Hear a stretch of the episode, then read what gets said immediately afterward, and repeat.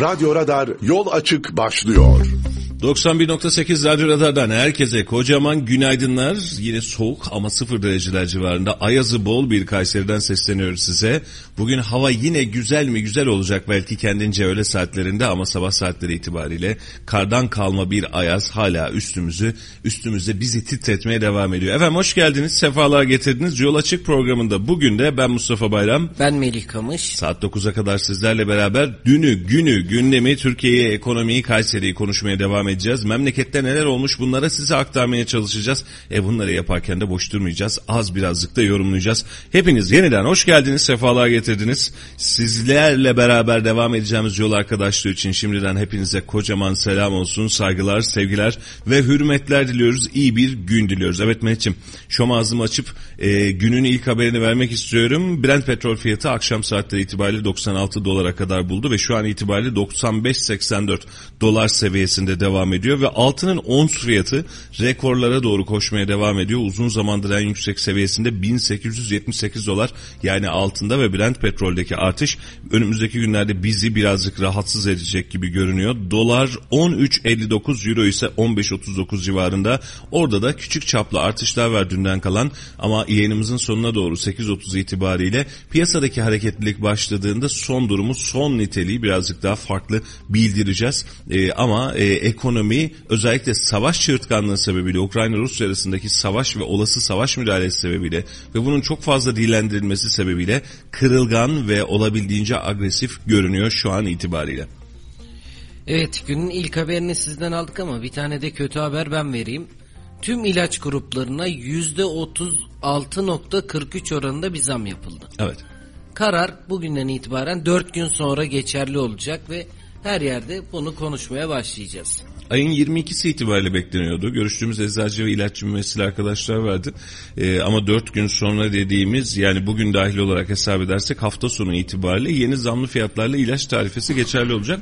Bu kötü bir haber mi? Evet çok kötü bir haber. Bu iyi bir haber mi? Şöyle bir iyiliği var Melih'ciğim. İlaç fiyatlarına gelecek zammın belirtilmesiyle beraber ilaçta da stokçuluk söz konusuydu. Yani hiç kimse elindeki ilacı satmak niyetiyle hareket etmiyordu. Çünkü bugün satarsa bugünün fiyatıyla satacaktı. Şu önümüzdeki 4 gün boyunca da bazı ilaç ilaçların bulunmasında stok azlığı yaşanan ilaçlarda sıkıntı yaşayacağız görünüyor.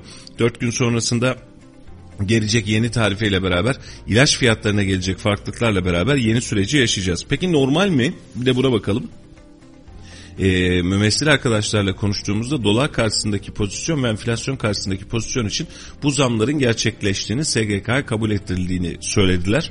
E, eğer yapılmasa idi başka türlü bir krizle yani ilaç bulamıyoruz, eczanede ilaç yok kriziyle karşı karşıya kalabilirdik.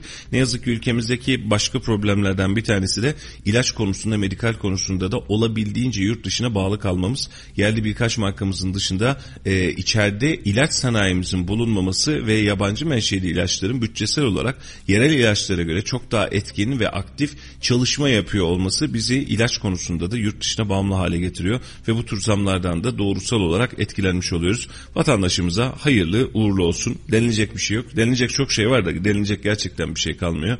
E, ilaçta da e, zamsız tarifeyi görmeyi dilerken ya da indirimli tarifeleri görmeyi dilerken e, zamlı tarifeleri görmeyi diledik.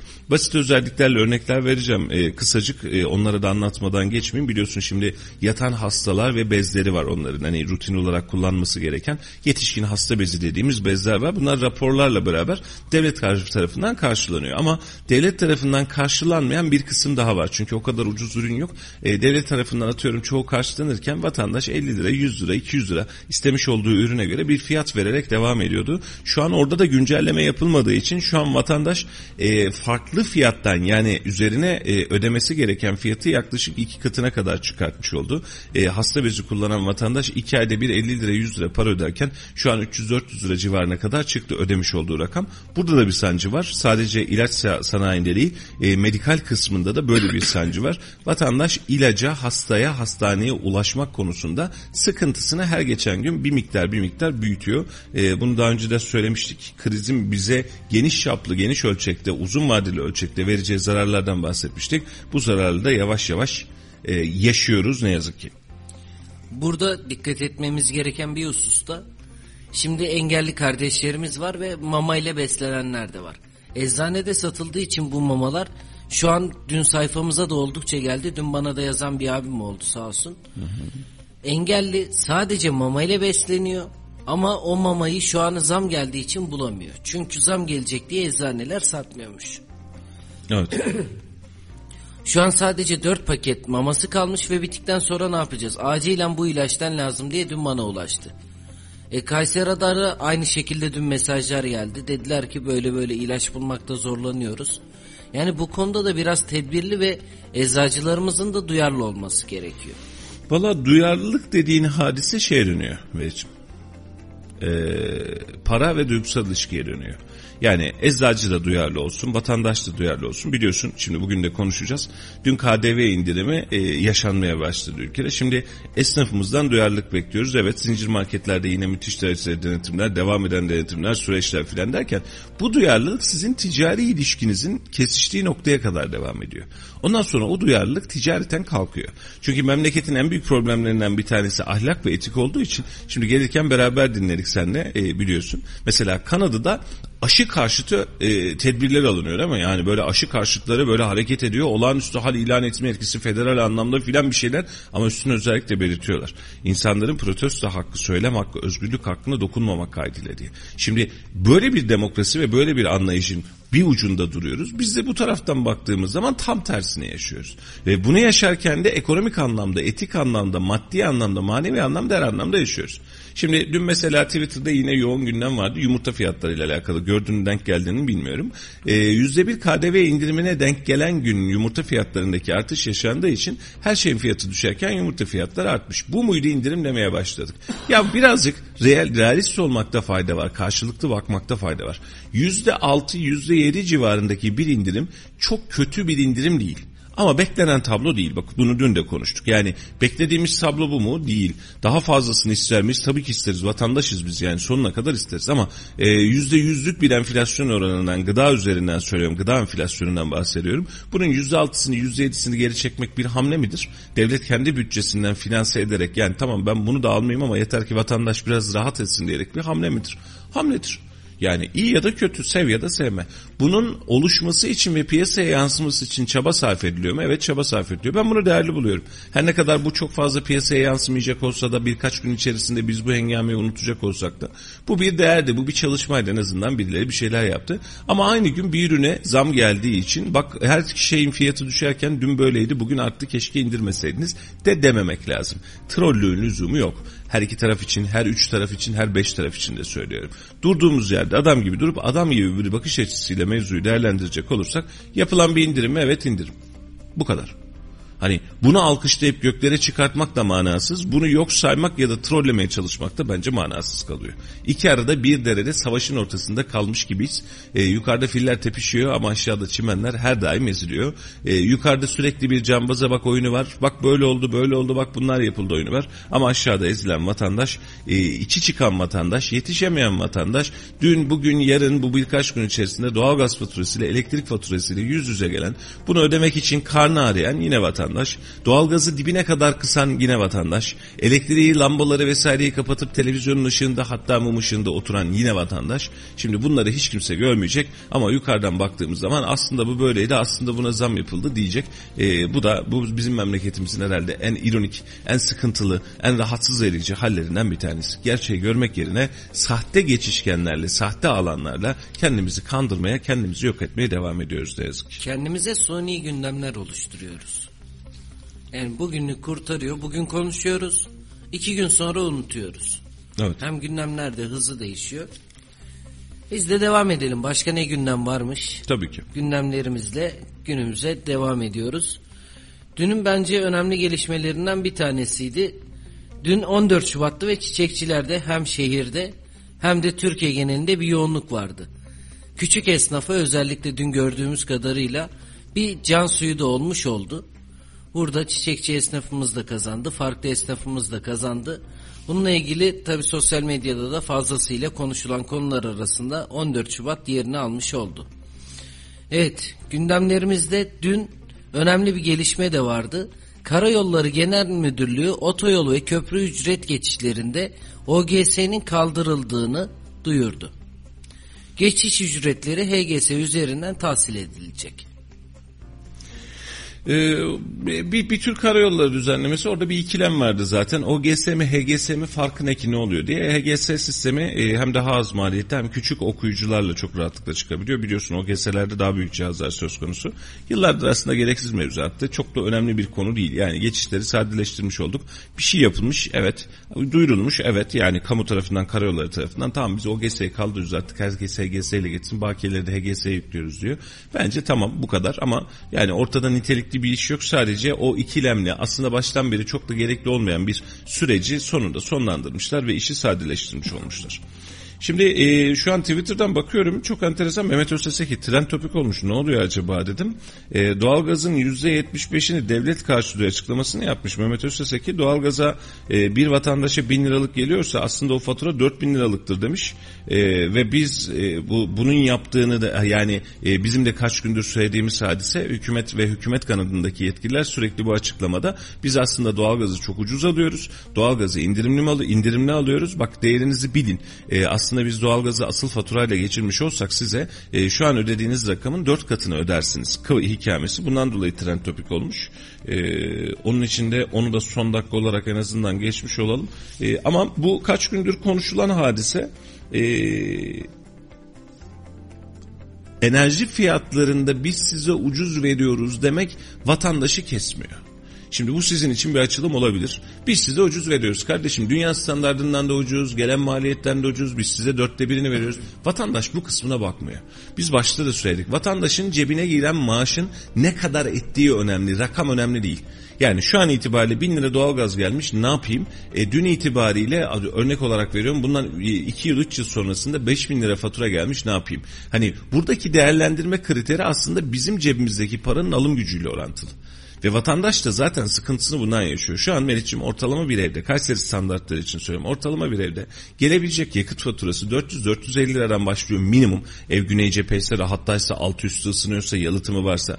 E, ortalama olarak bu 1000 liraya kadar çıkabiliyor. Hani bu bahsettiğim 1000 liraya çıkmada yalıtımı olmayan kuzey cephede daha alt katta duran evler için geçerli. Ve bu bahsettiğim Kayseri standartının hemen hemen kendisi. Şimdi vatandaş şunu söyleyebilir. Kardeşim ben de, ben de bana da geliyor fatura 400 lira diyorum. Doğrusun kardeşim. 400 400 ödeyen de var. Bu, bu anlamda problem etmiyoruz ama biz ortalama rayişten baktığımız zaman keşke Kayseri Gaz bunu açıklasa biz de rahat etsek. Bir evin faturası yani ısınmak için kullanmış olduğu fatura ortalama olarak bu civarda. Şimdi kendi etrafımızdan da bunun anketini yapabiliyoruz. Sana kaç lira geldi? 500, 530, 600, 680, 900, 720 bunların hepsini yaşıyoruz. Şimdi bu rakam geldi kabul. Peki elektrik ne kadar geldi? Yine aynı metrajlardaki ortalama olarak bir evin elektrik faturası 200 ila 300 lira arasında değişiyor. Şimdi kış dönemindeyiz yemek için. Bunların her birini hesap edeceğiz. Bir de su faturası var. Önceden 3 lira 5 lira gelip gözümüze görünmeyen su faturası 50-60 liradan aşağı düşmüyor maşallah. 100-150 lira kadar da bulabiliyor. Ama 50-60'tan aşağı şu an su faturası ödeyen normal kullanımda neredeyse kalmadı. Ortalama 100 lira civarına kadar da maksimumda hani e, ortalamanın üstü çıktığımız zaman da çıkıyor. E şimdi bunların her birini topladığınız zaman yani doğalgaz faturası, elektrik faturası, su faturası hadi bir tane de telefon faturası 1000 lira yapıyor.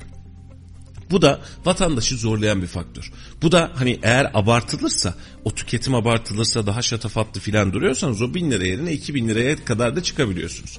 Şimdi bu ev kısmı. İşletme kısmına, iş yeri kısmına geçtiğimiz zaman burası tamamen Londra. Her şeyin fiyatı arttı. Doğalgazı zamlı tarifeden ödüyorsunuz. Elektriği katlamalı tarifeden ödüyorsunuz. E, ortalama olarak bir iş yerinde yani 60-70 metrekarelik bir ofiste bile ay ortalamasında 500-600 liradan aşağı elektrik tüketemiyorsunuz. 500-600 lira bakın bahsettiğimiz 40-50-60 metrekarelik ofis. Küçücük el kadar dükkanlarda eğer dekoru varsa zemine iniyorum dükkanlara, şehirdeki dükkanlara iniyorum. Azıcık bir dekoru varsa, azıcık bir ışığı varsa 3 bin lira, 5 bin lira, 8 bin lira. Gıda e, grubunda eğer e, buzdolabı varsa, soğutucusu varsa, derin dondurucusu varsa sen bittin abi yani yoksun. Ciddi anlamda söylüyorum yoksun. Mesela önümüzdeki yaz dönemi bunu başta da konuşmuştuk hatırlıyorsun. Elektrik bu fiyatta gittiği sürece biz yaz döneminde bakkaldan vesaireden soğuk dondurma alalım vesaire geçti bu iş. Yani dondurmanın sütün maliyetinden daha fazla elektrik maliyeti var. E şimdi bunların her birini üst üste bindirdiğiniz zaman vatandaşın bu konudaki sıkıntısını belirtmesi niye garip geliyor? Ve bunu vatandaşa şöyle söylüyorsunuz. Biz de ayı ödüyoruz aslında bunun dört katı. Ne yapayım? Ben bir katını ödeyemiyorum ki dört katını ödeyeyim. Sıkıntı var, sıkıntı yaşıyoruz. Ve vatandaşı serinletme yöntemi değil bu. Anlatamadığımız nokta bu. Hani ikidir, üçtür, beştir sürekli hatta yılbaşından önce bile bu var biliyorsun. Biz aslında elektriği ucuz kullanıyoruz. Şanslısınız ha. Abi neye göre şanslıyız? Neye göre şanslıyız? Alım gücüm yok. Bu kadar. Yani senin bana bahsetmiş olduğun faturanın içerisinden eğer benim asgari ücretim çıkamıyorsa burada şanslı olmaktan filan bahsetmeyelim. Çünkü sen sadece şöyle düşünüyorsun. Yani tepeden mantık böyle görünüyor herhalde. Ya 4250 lira maaş alıyorsun kardeşim öde bin lirasında faturaya ne olacak diyorsun. Ne kaldı geriye 3250. Peki bu arada ev sahibi 600 lira olan kirayı 1500 liraya çıkarttı haberin var mı? Son bir yıl içerisinde 600-700 civarındaki olan kiralar 1500 liraya çıktı. 1000 lira civarındaki kiralar 2000 liraya çıktı. Çıktı mı? Çıktı. İki katına buradan çıktı. Peki hangi evde yaşasın bu adam? 500-600 ev kalmadı. Ortalama 1250, 1500, 1750 bu civardaki bir ev standartında kafasını sokabiliyor. Kayseri standartları için söylüyorum. Hani burada kardeşlerimiz şöyle söylüyor. Ya kardeşim Eskişehir bağlarında 800'de 900'de var diyebilir. Bu, bu bir tercih meselesi. Yani aklı başında oturabileceği bir evden bahsedecek olduğumuz zaman durum ve tablo bu. Hadi de ki sen biz yanlış biliyoruz 1250'den hani ortalaması 1250'den kalsın.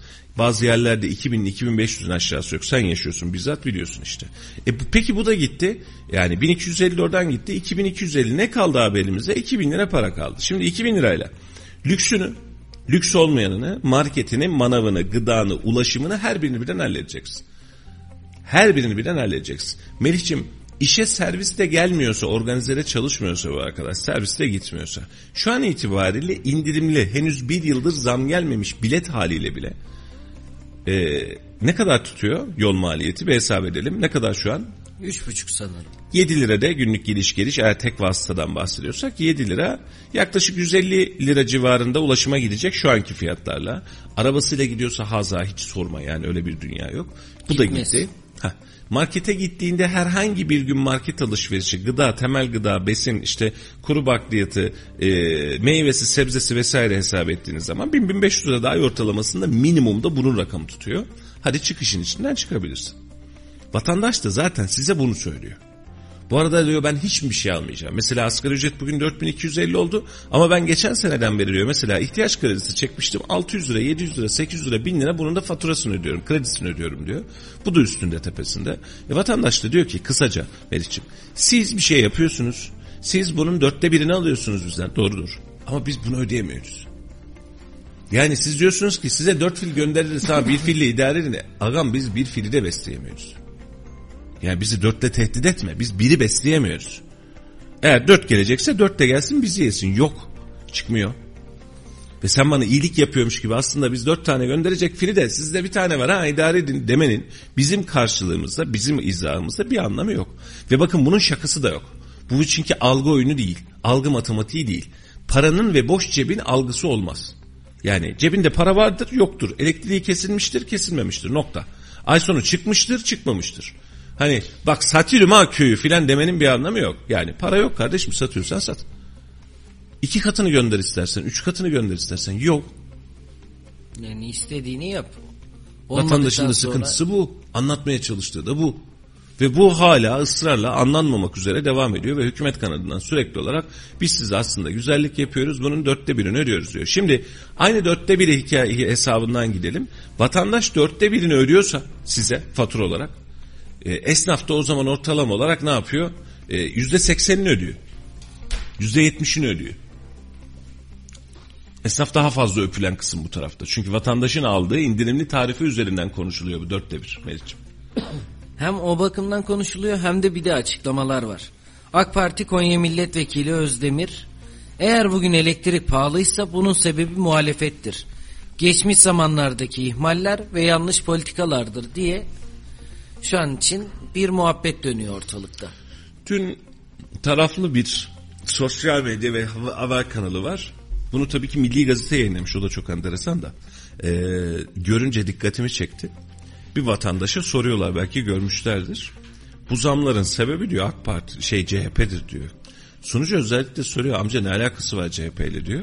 Yok yok sen bilmiyorsun diyor. Bunların hepsi altından bunların sebebi CHP diyor. Şu an hükümette aynı dile doğru gidiyor. Çünkü taraftar altyapı bunu kabul ediyor.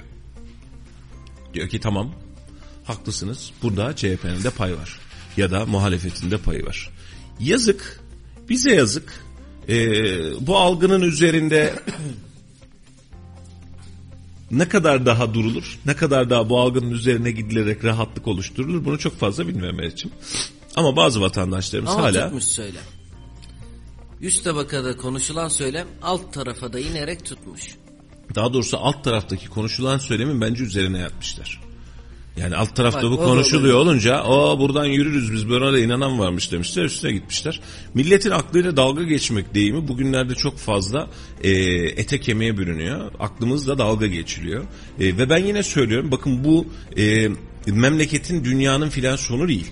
Ama e, cambaza bak oyunu oynamak yerine ya da bir şeyleri farklı algılatmaya, algı operasyonu yaratmak yerine gerçekle, olgularla oluşmuş olsak, bunlar üzerinden konuşuyor olsak belki de çözüm üreteceğiz Mehmetciğim.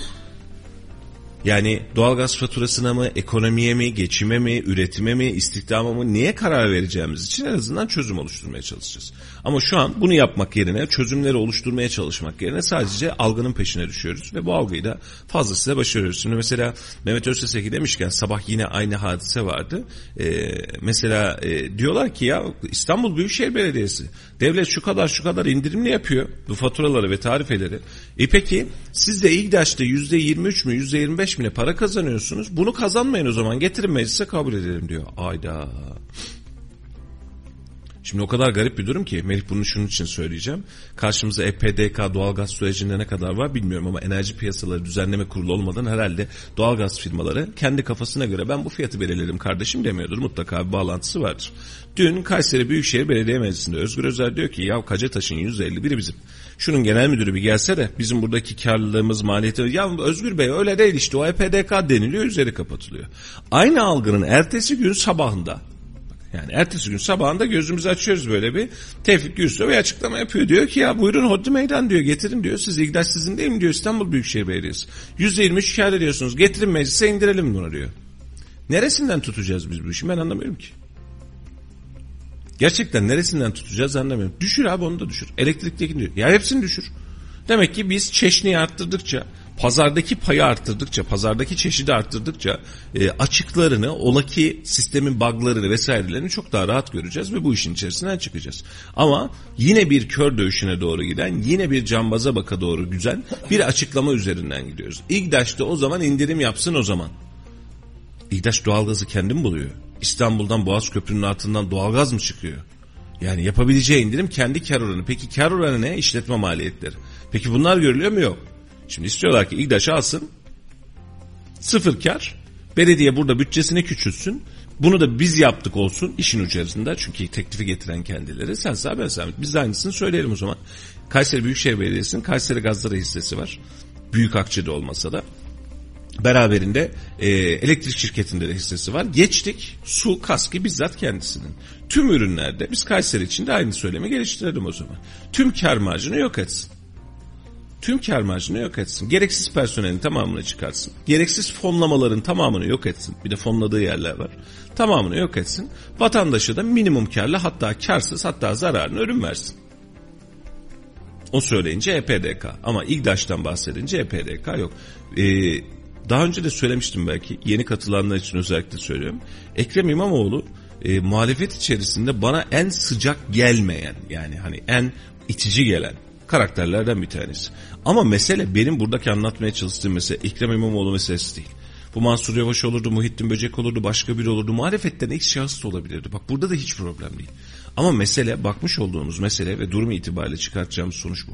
Cambaza bak oyunundan vazgeçip gerçeklere baksak işimizi çözeceğiz. Böyle bir imkan varsa İGDAŞ üzerinde de, Kayseri Gaz üzerinde de, tüm gaz firmaları üzerinde de böyle bir şeyiniz varsa, e, orantınız varsa buyurun hep beraber yapın. Vatandaşa yansısın. Biz zaten indirim yapıyoruz hadi siz de yapın. Siz kim biz kim? Bir tanesi devletin kendisi bir tanesi bir gaz firması. Devletin kendisi ben bu kadar yapıyorum hadi sen de yap diyor. Peki İGDAŞ dışındaki daha iş, e, bir sene öncesinde Türkiye piyasasına sokmuş olduğunuz Kayseri gazı dahil ettiğiniz satın aldırdığınız Sokar firması var. Azerbaycan'ın Sokar firması var. Birçok ilde de hatta şeylerini aldı doğalgaz e, e, haklarını aldı. Peki bu firmaya da söyleyebiliyor musunuz kar etme diye? Zarar et diyebiliyor musunuz? Demek ki nereden baktığımız ve nasıl baktığımız önemli hale geliyor. Evet.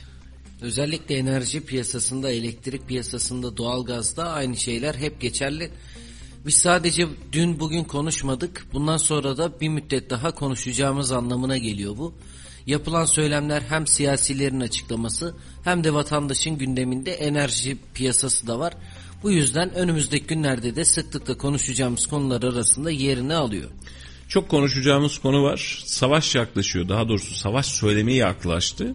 Birazcık savaş söyleminden önümüzdeki günlerde konuşacağız kendi gündemimizden çıkmaya çalışırken ama savaş söylemi bile bizim piyasamızı sallamaya yetecek. Şu anda da görmüş olduğunuz gibi sabah da açıklamıştım. İşte şu an itibariyle 96 dolar seviyesine yeniden yaklaştı. 95 dolar 79 sent Brent petrol fiyatı akşam saatlerinde 96 doları da aşmıştı.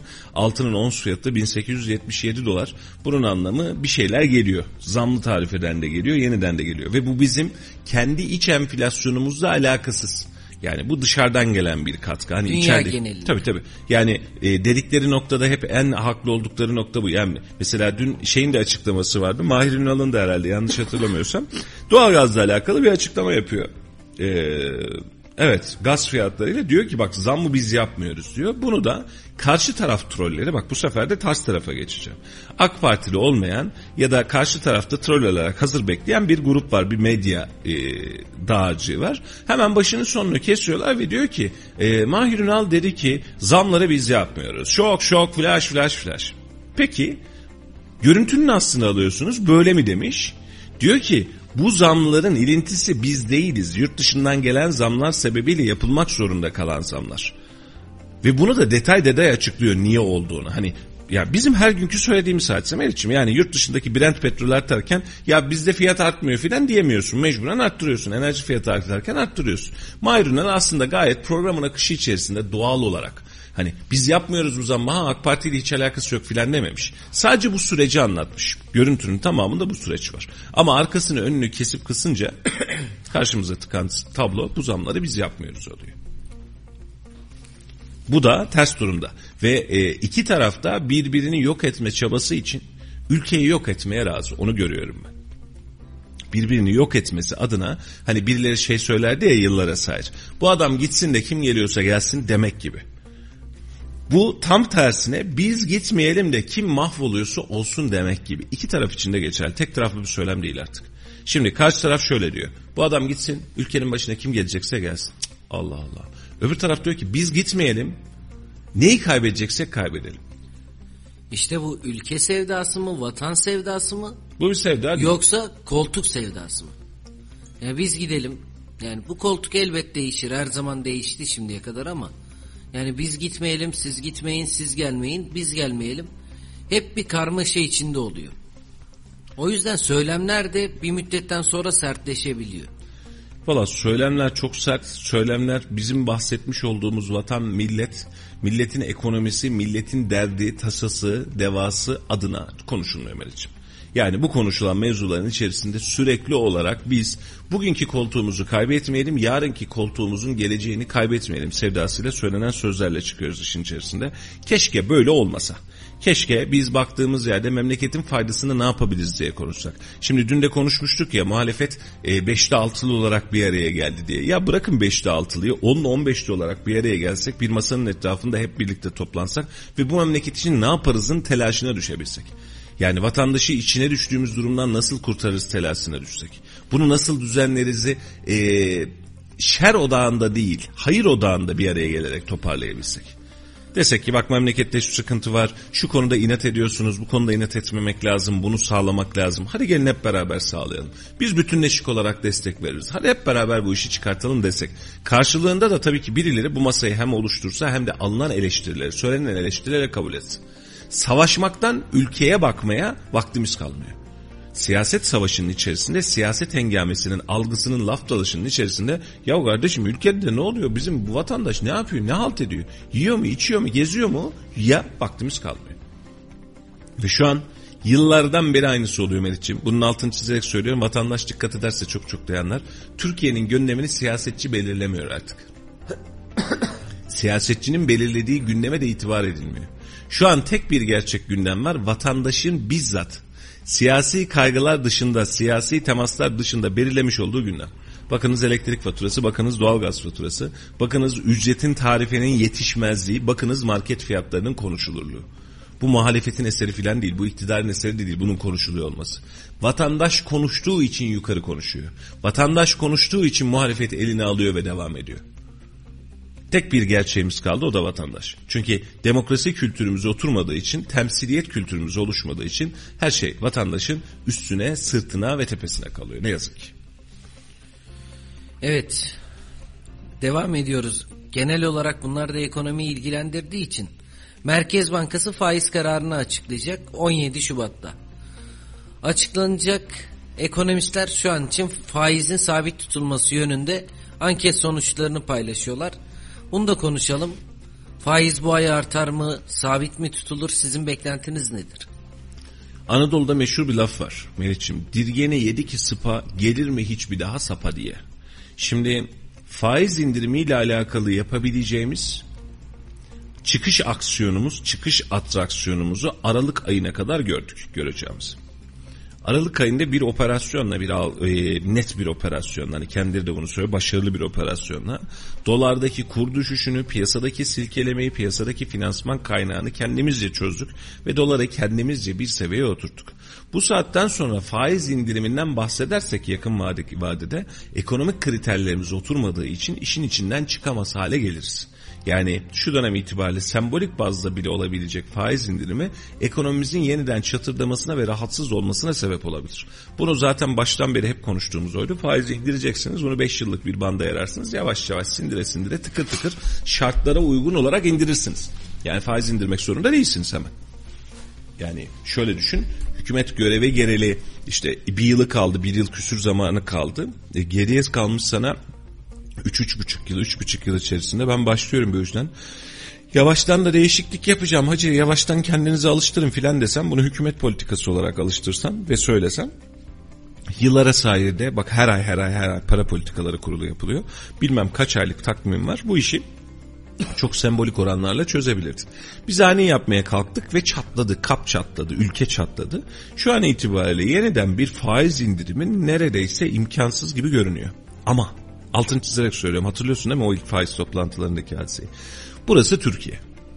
Evet. Yarın ne olacağını bilemeyiz. Yani biz çarşamba gün yatarız, perşembe gün kalkarız, faiz indirimi de olmayacak herhalde bugün filan neyse normal devam edecek çok da bir şey olmayacak deriz.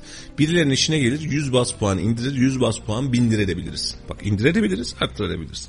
Sağımız solumuz belli olmaz ama akıl ve mantık şunu söylüyor. Bu saatten sonra piyasa oturana kadar bir faiz indiriminden bahsetmek intihar olur.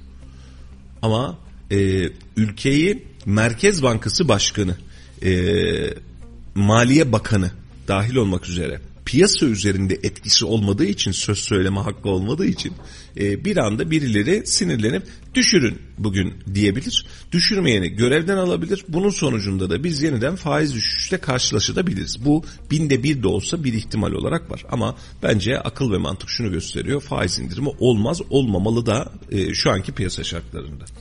Daha önceki toplantılarda konuştuğumuzda yani burası Türkiye her şey olabilir dedik ve oldu da. Şimdiye kadar sabit tutulmasını da bekledik. İndirim Hatırlıyorsun değil mi? Evet. Sen demiştin ben sabit tutulmasını bekliyorum hatta filan demiştin. İyi niyetinize hayranım sizin demiştim ve düşecek demiştim. Düştü. Şu an o görüntü yok. Düşecek görüntüsü yok. Ama yine de söylüyorum yani e, ters köşe olabiliriz. Burası Türkiye hatta yükselebilir. Bak bırak düşmeyi. Sürpriz bir şekilde Mesela 25 bas puan yükselttik de denilebilir. 50 bas puan yükselttik de denilebilir. Çünkü hükümet bu tür durumlarda kargaşaya sebebiyet verecek, aklın alamayacağı noktaya gelebilecek agresif adımları seviyor. Çünkü bu agresif adımlar hem ona algı için hem duruş için hem dirayet için bak bir şey yapıyorum havasını veriyor. Bu da bir strateji. Bunun için e, şu an para politikalarında e, ve Maliye Bakanlığı politikalarında her an her şey olabilir. Her an her şey olabilir. Olmayan tek şey şu ana kadar son 3 ayın içerisinde alım gücümüzün yükselmesi. Eğer bu da yükselirse biz geri kalanına bir şey demiyoruz zaten baştan beri ama e, memlekette her an sürpriz kararlar karşımıza çıkabilir. Şimdi kabine toplantısı yapılacak ve bu kabine toplantısında da konuşulacak konulardan bir tanesi elektrik faturalarının düşmesi için yapılacak çalışmalar. Meskenlerde KDV indirimi, esnafa ise kademeli tarife geleceğinden bahsediliyor. Hı hı. Bunu nasıl değerlendirmek gerekir? Valla ne geleceğini görmeden söylemek zor. Ama net bir şey söyleyeyim. E, vatandaşın e, evinde yaşadığı elektrik sıkıntısının yaklaşık 10 katını esnaf yaşıyor. İşin olmadığı dönemde, tüm baskıların arttığı dönemde, ekonominin sarsıntılı olduğu dönemde, imalat sanayi özellikle başta olmak üzere herkes çok ciddi sıkıntı yaşıyor. Ve bunun çıkışı bahsetmiş olduğunuz kademe değil. Yani açık söyleyeyim. Hani şu an itibariyle desek ki yani sen şu fiyata kadar şunu öde, bu fiyattan sonra bunu öde. Daha üst fiyatta sen aynen ödemeye devam et derseniz o en üst limitteki kısım var ya bizim ana enflasyonumuzu oluşturan kısım. Yani o sizin yani çok da fazla kullanmazsam problem değil diyebileceğin sadece benim işte ofiste oturan ya da küçük işletmelerin bakkalı vesaireyi toparlayacak. Bu da önemli mi? Önemli. Ama onda ne yapacak? 1000 liralık faturasını 500 liraya düşürmeyecek. 900 liraya düşürecek kademe oluşturduğu için. Ama aylık milyon milyon fatura ödeyen insanların 3 milyonu 5 milyon, 5 milyonu 8 milyon, 10 milyon olan insanların derdine çare olmayacak ve oradaki oluşan fiyat farklılıkları bize fiyat olarak yansımaya devam edecek. Yani çok umutlu baktığım, çok neşeli baktığım bir yer değil. Bir de çok e, yapılabilir olmuş olsaydı herhalde bu engelmeler çıktığında ayın başı itibariyle çok rahatlıkla yapılırdı. Nasıl yani yapılabilir derken? Yani e, devletin elindeki imkanlar ve mali imkanlar da bunu kurtarmıyor Meriç'im. Şimdi belli bir miktar elektriği kendin üretiyorsun ya da içeriden ürettiriyorsun ama geri kalan elektriği alıyorsun her bir tarafta. Şimdi sana şöyle düşün. Efus'e geliyorsun 20 tane personelin var diyorsun ki ben size hmm, vazgeçtim tamam e, bu ay iki katı maaş veriyorum diyorsun. Şimdi bunu söylemek için cebinde paran olması lazım.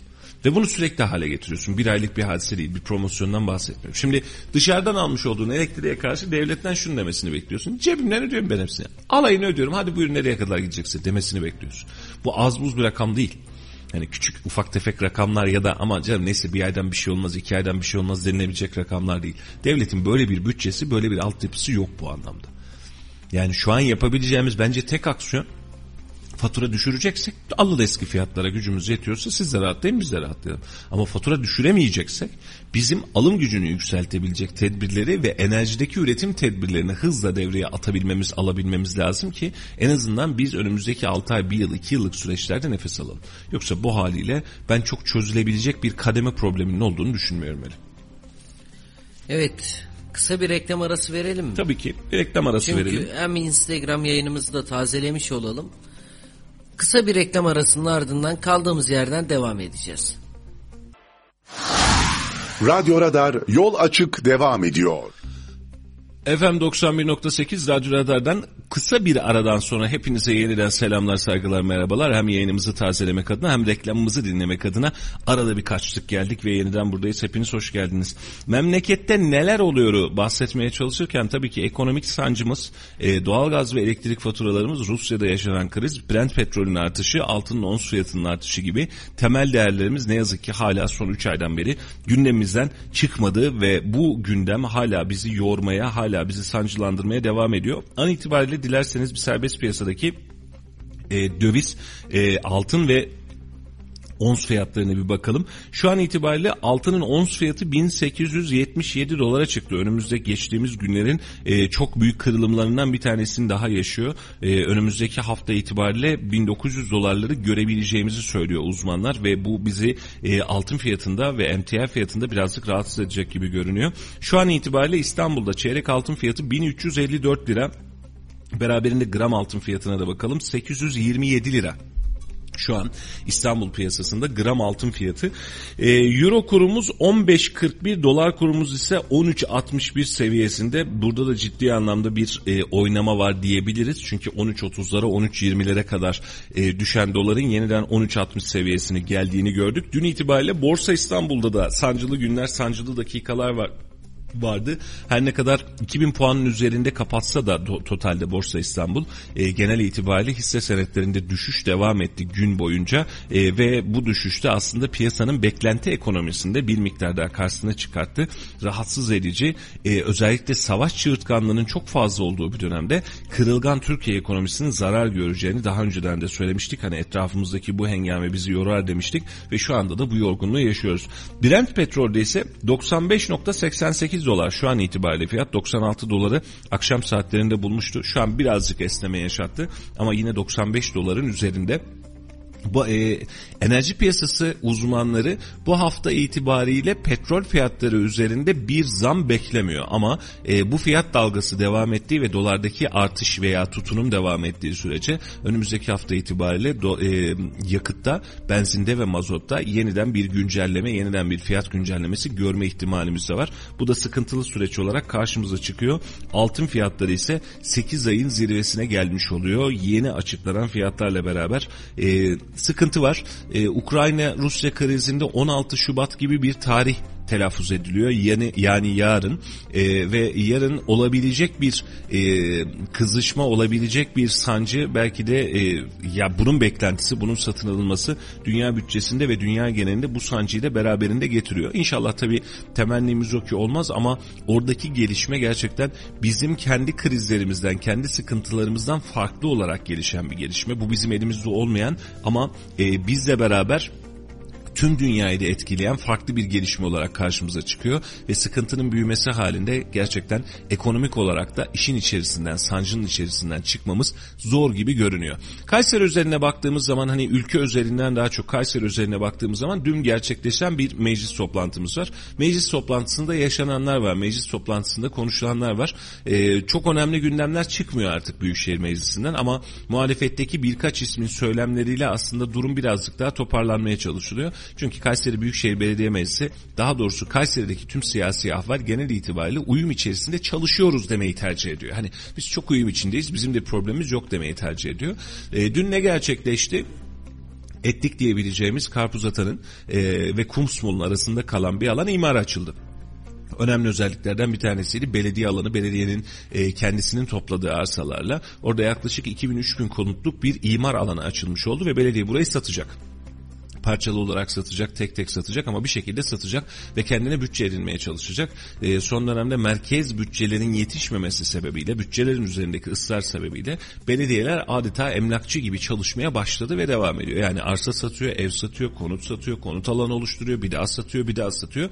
E, gerçekten en büyük emlakçısı oldular ülkenin e, ve Kayseri'de de tüm gerek ilçe belediyeleri gerek merkez belediyede bu tablo devam ediyor. Çünkü bütçe ihtiyaçları var. Hani işin içinden çıkılmaz bir hal e, ve bu bütçe ihtiyaçları ihtiyaçları da bazen planlı bazen plansız yapılaşmayı da teşvik etmiş oluyor. Köylülere İkinci bir konu yani tarım e, köylülerine daha doğrusu hayvancılık yapan çiftçilerimize öyle söyleyeyim köylüler demeyelim hayvancılık yapan çiftçilerimize ve beraberinde öğrenci arkadaşlarımıza su faturasında indirim geldi. Yani şu an öğrenci arkadaşımız kendi evindeki e, su faturasını gidip de kaskiden üzerine alırsa ve ben öğrenciyim kardeşim derse %50 indirimli tarifeden kullanmış olacak su faturalarını. Böyle bir güncelleme geldi oy birliğiyle. Bu işin güzel tarafıydı. Yayının ilk kısmında belirttik Özgür Özel Kacıtaş üzerinden ya acaba bir şeyler yapılabilir mi diye konuştu e, Kacıtaş üzerinden ve her zaman olduğu gibi Kacıtaş söz konusu olduğu zaman EPDK bizim elimizde değil belediye ortağımız ama bir şey yapamayız dendi ve üzeri bu anlamda kapatıldı. Gündemin sonunda sonunda dün canlı yayında da verdik belki vatandaşlarımız dinleyebilmiştir. E, kütüphanelerin sabah önünde oluşan sıra vardı mesela. Yani sabah sıra oluşuyor. Muhalefet bunu dile getirdi. Kazım Bey de Özgür Bey de. E, sabah e, biz radarda da bunu biliyorsunuz bol bol paylaşıyoruz. Salih Bey, Salih Özgöncü Kaytur'un da başında kütüphanelerin de yönetiminde o var. Salih Bey dedi ki Sayın Başkanım biz dedi kütüphaneleri normalde 9'da açıyoruz 11'de kapatıyorduk merkez kütüphanemizi. Ama bununla beraber biz 8.30'da açalım sıra oluyor dedik. Yine sıra oldu yarım saat öncesinden gelip içeri girmeye çalışıyor. 8'de açalım dedik yine sıra oldu. Yani bu sıra her halükarda oluyor dedi. E, muhalefette dedi ki ya o zaman 24 saat yapın gelin şu işi. Biz de rahat edelim. Aslında öyle olmuyor işte 11'den sonra e, şu oluyor falan. Başkan Bey Allah var pozitif yaklaştı. Tamam bakalım niye olmasın hani bunu bir değerlendirelim biz dedi. Belki de bugün yarın bununla alakalı bir haber geliştirmiş olacak ya da oluşturulmuş olacak. E, ama şunu fark ettim dün. E, Salih Bey diyor ki kütüphanenin merkez kütüphanenin kapasitesi 800 kişi. Gün içerisinde de sıra oluşuyor. Çünkü içeride 800 kişi varken 801.yi alamıyoruz. Hocam burada asıl mesele sıra olması değil kapasite niye? Aynen. Zaten öğrencinin de bekleme sebebi yer kapmak. Hani gideyim ve yer kapayım istiyor. 800'ü bu, bunun için 801 olmaması için içeriden çıkanın yerine dışarıdan alıyoruz. Hal böyle olunca kapıda yine bir sıra oluyor diyor. Ee, bizim geçen hafta konuştuğumuz hadiseye geliyor Melih. Bunun üzerinde durmuştuk hatırlarsın. Şimdi kütüphanemize bu kadar talep varken Bizim başka bir şey yapmaya ihtiyacımız yok. Bence. Öğrenci için şunu yapalım. Vallahi hiç başka hiçbir şey yapmayın. Kütüphanede bu kadar talep varken bu öğrencilere gidin yanına bir kütüphane açın. Alanı geliştirin, fiziki alanı geliştirin, artı katın, artı katın, artı katın. Öğrenci istiyor. Ders çalışmak için istiyor. Kütüphanede ne yapabilir? Düşünsene Melih. Yani içeride sigara içemez, içeride oyun oynayamaz. Yani oyun oynayamaz derken okey oynadım, tavla oynadım vesaire yaptım diyemez.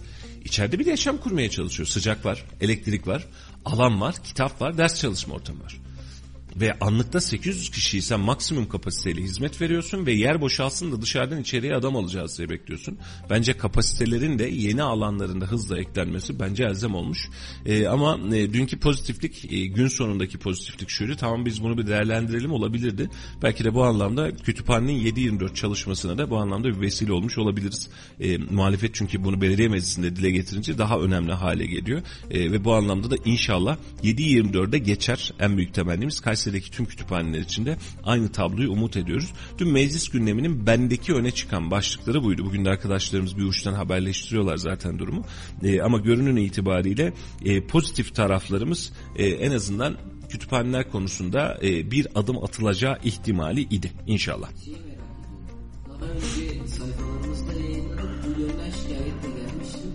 Bestecilere de %50 indirim, indirim yapıldı ama kademeli olarak arttırdığı için çok fazla fiyattan zam geliyor. Hı hı. Faturaları fazla fiyattan geliyor. Bununla ilgili önlem alındı mı? Ne Köydeki su faturaları mı? Kırsaldaki su faturaları mı? Ya onunla alakalı çok fazla bir şey çıkmadı. E, fark etmiyor hayvancılık yaptığını bildiği hayvanlar sulanacak ve hayvanların su ihtiyacı nedeniyle bu indirim yapılıyor. Yani birazcık daha olsun diye. Bu kademeli e, kapsam vesaireyi değiştirmiyor işin içerisinde yapılmış. Hem de öğrencilere hayırlı olsun. Güzel, müjdeli bir haber. En azından belediye meclislerinde de böyle haberler çıktıkça bizler de. O yüzden iki taraf için de hayırlı uğurlu olsun diyelim. İnşallah. Hüseyin'cim senin sesini açmayı unutmuş. Senin ses benim mikrofondan geliyor. Sonradan fark ettik. Caner'cim sağ ol kardeşim. Teşekkür ediyoruz. Uyardığın için. Teknik masamız birazcık uykulu zannedersen bugün ondan kaynaklı hakkınızı helal edin. Ee, şimdi dün Dursun Ataş'ın bir açıklaması var. Ben sözlerimin arkasındayım dedi. Dursun Ataş ve Alparslan Baki Ertekin gerginliği aslında taraflar karşılıklı bir araya gelmese de gerginlik anlamıyla devam ediyor.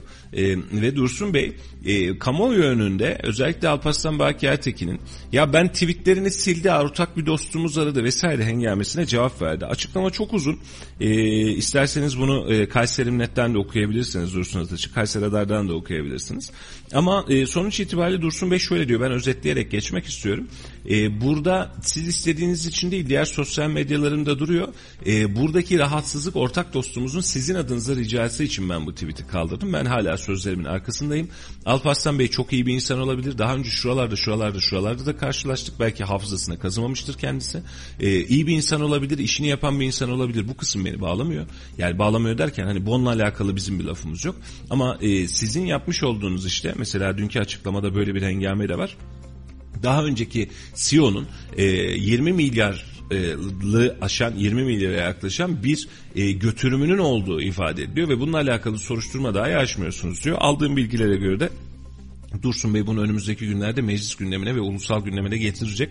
E, bu anlamda mücadele devam ediyor. Ama e, kendisi de aynı yerde bir milletvekiline karşı kullanabileceği sözün kıvamı üzerinde aslında çok fazla duruyoruz. Bunu şov haline getirmesi üzerinde çok fazla duruyoruz. Bunu e, sürekli deklare etmesi üzerinde duruluyor. Muhalefet de aslında bunun üzerinde duruyor ve burada diyorlar ki ya efendim siz söylüyorsunuz ama söylediğiniz lafın hengamesi çok yüksek. Eğer siyasete hazırlanıyor ve bu sürecin içerisinden dokunulmazlıkla çıkacağınızı düşünüyorsanız e, bunun içinse oyununuz bunu da bilelim diyor. Dursun Bey dedim bunu söylüyor. Hani siyasete mi giriyorsunuz? Hayırdır diyor. Neye uğraşıyorsunuz? Hangi tribün oynuyorsunuz diyor. E, ve beraberinde uzun uzun açıklamasıyla Alparslan Baki Ertekin'i eleştiriyor. Ee, özellikle Anadolu Holding konusunda yine aynısını söylüyorum. TMSF'ye devredilmiş, devletleştirilmiş bir kurumdan bahsediyoruz. Alparslan Bey de bunun başındaki memurdur. Ee, maaşı memur maaşından yüksek de olsa başındaki memurdur.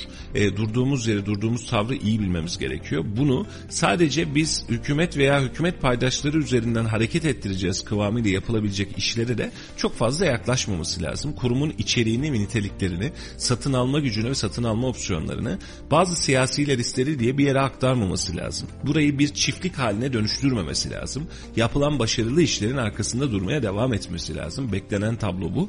E, ve burada da bir başka konuda yine söylediğimiz gibi her ne olursa olsun bu şirketin satışı ve yurt dışına şehir dışına satışı halinde de Kayseri'nin bu alandan e, mahrum kalacağının da hesabının bugün itibariyle dün itibariyle de yapılıyor olması lazım. Ee, hani yarın yeniden sahipleri ele alır mı, TMSF satar mı bu kısmın ne olacağını hukuksal olarak biz de bilmiyoruz. Ama oradaki tehlike de başlı başına Kayseri tehlikesi olarak devam ediyor. İnşallah bu polemikler de tez zamanda biter. Taraflar karşılıklı olarak birbirine uzlaşı içerisine geçer ve şehrin tansiyonunu daha fazla yükseltme ihtiyacı hissetmezler. Özür dilemek de marifettir. Yapılan işlerle alakalı özür dilemek de marifettir. Biz en azından Alparslan Bey'den vekilliğe karşı her iki vekile karşı da ki bunu o gün de söylemiştim. Bugün e, Mehmet Öseseke'ye de Taner Yıldız'a da İsmail Emrak Karayel'e de bunu yapamazsınız. Yani ben lafa bakarım laf mı diye adama bakarım adam mı diye diyemezsiniz.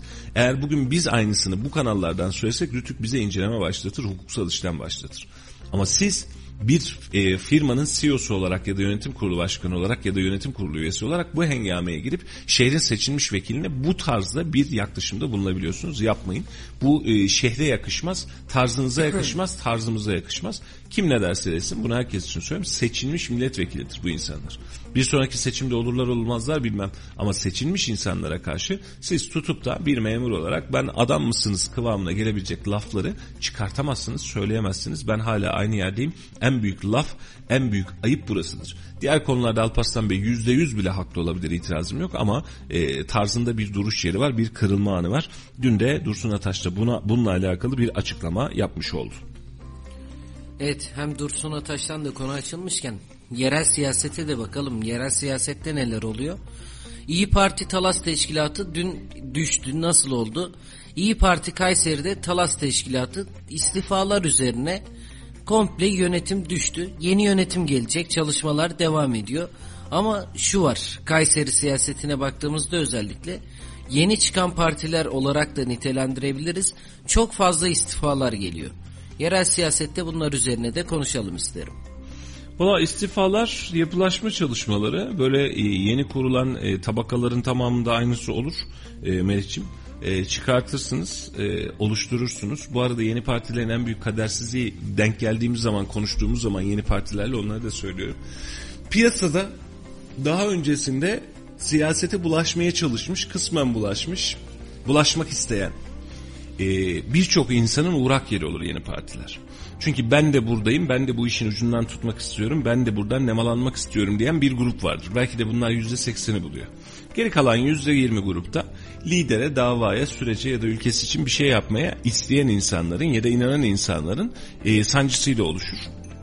Hal böyle olunca yeni partilerde özellikle ilk kurulumlarda ilk il teşkilatının, ilçe teşkilatlarının bir de biliyorsun çok ciddi bir organizasyon ve kişi sayısı istiyor. Bu dönemlerde gerekli gereksiz bir sürü insan siyasi partilere doluşur. Ve ara dönemde de bu e, toparlanır. Kalburdan geçer tabiri caizse. Yapmayanlar, sadece menfaat için gelenler, sadece ideoloji için gelenler, sadece hizmet için gelenler, ben buradayım her şey olurum, il başkanı bile olurum deyip bir gününü dahi bu sisteme ayırmayanlar, parasını pulunu ayırmayanlar, gönlünü yüreğini ayırmayanlar bunlar da ara dönemlerde elenir. Bunun için e, yeni siyasi partilerde bak özellikle altını çiziyorum. Yeni ve yeniye yakın yani son 2-3 yıldır kurulan siyasi partilerde bu hengame bir süre daha devam eder. Ama bunun sonrasında taşlar yerine yavaş yavaş oturur en azından kalıplaşmış taşlar oturur. Ee, mesela eski siyasi partilere baktığın zaman bunu göremezsin. Ya genel merkez görevden alır, sıkıntı varsa olur ama genel merkez görevden alır ya da kongrede change edilir, değiştirilir. Ama e, yeni kurulan siyasi partilerin ortak kaderi bu. Her biri de bu kaderi yaşamak zorunda. İstifalar gelecek, ilçe yönetimleri düşecek, il yönetimleri düşecek, yeni yönetimler seçilecek, isteyenler olacak, istemeyenler olacak. E, zaten bu kavgaların yüzünden de tepeye çıkmak zor hale geliyor. Kavgalar biter de uzlaşı oluşursa tüm siyasi partiler için tepeye çıkmak, söylem geliştirmek, ben buradayım demek çok daha rahat halde. Yeni kurulan partilerin bazılarında mesela bu aşılmış. İl başkanı yerinde, kıvamı yerinde, mihrap yerinde, her şey yerinde hiç sıkıntı yok. Tık tık tık her işler devam ediyor. Bazılarında da hala içeride sen olacaktın, ben olacaktım, ben yardımcı olacaktım, sen oraya hak etmiyordun, ben milletvekili adayı olacaktım gibi sancılar geliştiği için bu da otomatik olarak siyasi kriz ve oluşamayan il ve ülke siyaseti anlamına geliyor. İller oluşmayınca ülke siyasetinde de bu söylem olmuyor. Çünkü tabanda bir ateşin kaynaması lazım ki yukarıda taşsın. Aynen öyle. Ya bunu hep söylüyoruz. Ee, ama bizim memleketimizin insanının en önemli özelliği şu. Küçük olsun benim olsun istiyor. Mesela Melih burada çok iyi iş yapabilir. Melih de gelmek istiyor ama diyor Melih gelirse şimdi bana rakip olur diyor gelmesin diyor. Melih almıyor. Hüseyin diyor Hüseyin tamam bizden ya onun sesi çıkmaz diyor onu bizim tarafa alırız diyor bize oy verir o gelsin diyor. Siyasi parti böyle bir şey olmamalı ki. Kapısı herkese açık herkesin gelebileceği herkesin ben buradayım diyebileceği fikrini izah, izah edebileceği hatta aykırı fikrini daha izah edebileceği bir yer olmalı. Mesela gidin AK Parti'de AK Parti üyesi olup AK Parti'ye karşı siz bu anlamda yanlış yapıyoruz. E, burayı böyle böyle yapmak istiyorum deyin. Ya da MHP'de yanlış yapıyorsunuz bu iş böyle böyle değil kardeşim deyin. Hadi deyin. Ya da gidin İyi Parti'ye. İyi Parti'nin politikalarını eleştirin. Hani bir gün sabrederler, iki gün sabrederler. Üçüncü gün bir daha gelme kardeşim buraya derler. Halbuki biz siyasi partiyiz. Hani oturup beraber konuşmamız lazım, kendimize kitleler oluşturmamız lazım, delege yapısı oluşturmamız lazım değil mi? Mesela Türk Tabipler Birliği'ne bak. Kayseri'deki yapısı birazcık daha ulusalcı ve milliyetçidir. İstanbul'daki yapısı çok çok daha farklıdır. E peki değiştir o zaman hadi değişmiyor. Ama içeride farklı bir organizma burayı da bırakmıyor. Yani bunlar böyle oldu biz bırakıyoruz demiyor. Siyasi partilerde de kardeşim bizim fikrimiz biz böyle düşünüyoruz. Biz il olarak bu konudayız, bu kanaatteyiz diyebilen bir siyasi parti örgütü yok. Genel başkan ne diyorsa tüm siyasi partinin geri kalanı aynı şeyi düşünmek zorunda. Yani böyle olunca ortaya çıkan tablo e, niteliği olmayan ya da niteliği azaltılmış unsurlar haline geliyor ve siyasi söylemde sadece tek tabandan genel merkez tabanından gerçekleşmiş oluyor. Yerel tabandan bu siyasi söylemi söyleme şansınız, çıkartma şansınız, oluşturma şansınız neredeyse sıfır haline geliyor. Yani bu da yerel siyasette konuştuğumuz konular arasında inşallah düzene oturur ve ardından demokrasinin hakim olabileceği bir seçime gireriz. Farklı söylemlerle, kendi söylemleriyle bir fark koyan bir seçim de olur. Mehmetciğim bunu yapmak için tabii ki temennin güzel. Hepimizin uyanık olması gerekiyor. Hepimizin zihninin açık olması gerekiyor. Hepimizin söylemlerinin nereye gittiğini bilmemiz gerekiyor. Niçin hizmet ettiğimizi bilmemiz gerekiyor. Sözümüzün lafımızın arkasında durmamız gerekiyor. Kendimizi bizzat geliştirmemiz gerekiyor. Siyasi söylem oluşturabilmek için. Şimdi gencecik arkadaşların siyasete girdiği alanlar var mesela. Müthiş çocuklar var. Beraberinde yıllanmış yılan kemiği diyebileceğimiz. Yani artık abi, ya, abi senin kendine faydan yok ya. Torununa e, şey olursun ancak yani oyuncak olursun bir dur. Hani bir çekil kenara artık yeter senden de bu kadar. Hani e, iki lafı bir araya getiremiyorsun. Ülkenin güncel siyasetinden haberdar değilsin. Yapma artık diyebileceğimiz adamlar da siyasetin baş köşesinde oturuyor. Ve yine söylüyorum vatandaş için de söylüyorum. Yani partinin diye düşünüyorsan git ve sahip çık partine. Söylem geliştir ben buradayım de yanlış yapıyorsunuz doğru yapıyorsunuz aslında böyle yapalım da oturalım toplanalım de. Bunları yapılmanın e, neredeyse imkansız hale geldiği bir siyasi yapılanma var. E, vatandaş da düşünmekten geri duruyor. Ama bana ne diyor ya bana ne. Yeter. Maaş malı ha yani ne yapayım ben bununla nereye uğraşacağım diyor. Ağzımı çok açarsam diyor Silivri soğuktur diyor. İşimden gücümden olurum diyor. Ya mesela yeni kurulan siyasi partilerin böyle bir hengamesi var. Mesela diyor ki efendim sizi de yönetime yazmak istiyoruz. Siz bize şeref verirsiniz diyor. Vallahi arkadaş ben sana tepten desteğim ama diyor benim kız KPSS'ye girecek şimdi diyor mülakatı var bizim iş olmaz olur beni yazma diyor. O kadar fazla yeni partiden bu şey duydum ki. Yani tam siyasete girecek adam diyor ki benim kızım diyor şey var ya da benim oğlanın diyor KPSS'si var mülakatı var benim şurada çalışıyor. Buradan zarar görürsek beni yazma. Nasıl yani? Yazma. Yani adam orada yönetici olabilecek vasıfta, söylemleriyle durabilecek vasıfta ama cesareti buna yetmiyor. Niye? Etrafındaki birisi işinden olursa diye ya da işi kazanacak, memuriyet kazanacak, kazanamazsa benim yüzümden diye vazgeçiyor. Ondan sonra da tekel, e, tek adam, tek hüküm, tek nitelik haline geçebilen bir siyaset anlayışına doğru mecburen dönüyoruz. Bak bunu altını çizerek söylüyorum. Şu anki siyaseti oluşturan temel etken her ne kadar hükümetin duruşu olmuş olsa da ana etken eğer bana sorarsan yüzde elli biri vatandaşın kendi tutumuyla alakalı. Konuşanı cezaevine atıyorlar gibi bir havası var herkesin. Yo bak herkes dışarıda. Herkes dışarıda. Demek ki bu bu değilmiş. Bu senin kendi korkunmuş. Kendi gölgenden korkmandan kaynaklıymış. Kimse seni cezaevine falan atmıyor. Hakaret etme. Doğru mu? Hakaret etme. Kişilik haklarına saldırıda bulunma. Ama düşündüğün bir şey varsa otur da bununla konuş. Abi şimdi konuşuruz. Konuşursak da başımıza sıkıntı çıkar. Ne olur ne olmaz. Niye sıkıntı çıkacak abicim? Niye sıkıntı çıkacak? Sen tüm geçim kaynağını devlet sırtına, bürokrasi sırtına gerçekleştiriyorsan, eğer sadece buradan ibaret zannediyorsan dünyayı senin ağzını açma şansın yok. Çünkü o zaman sadece kamudan bahsedeceksin, belediyeden, valilikten, bakanlıktan, müdürlüklerden filan bahsedeceksin. O zaman ağzını açamazsın. Ama dışarıda esnaf kardeşlerime de söylüyorum aynısını. Ya şimdi ağzımızı açarız bize sıkıntı çıkartar. Kim sıkıntı çıkartacak? Beni iş mimlerler, mimlesinler. Vatanınız mı sattınız? Vatanınızı sattınız. Ülkeye ihaneti mi teklif ettiniz? Ahlaksızca bir şey mi söylediniz? E, insanların kişiliklerine hakaret mi ettiniz? Konuşun. Konuştukça güzelleşiyoruz çünkü. Konuştukça ortaya bir malzeme çıkıyor. Aa bak bu da olabilirmiş diyoruz.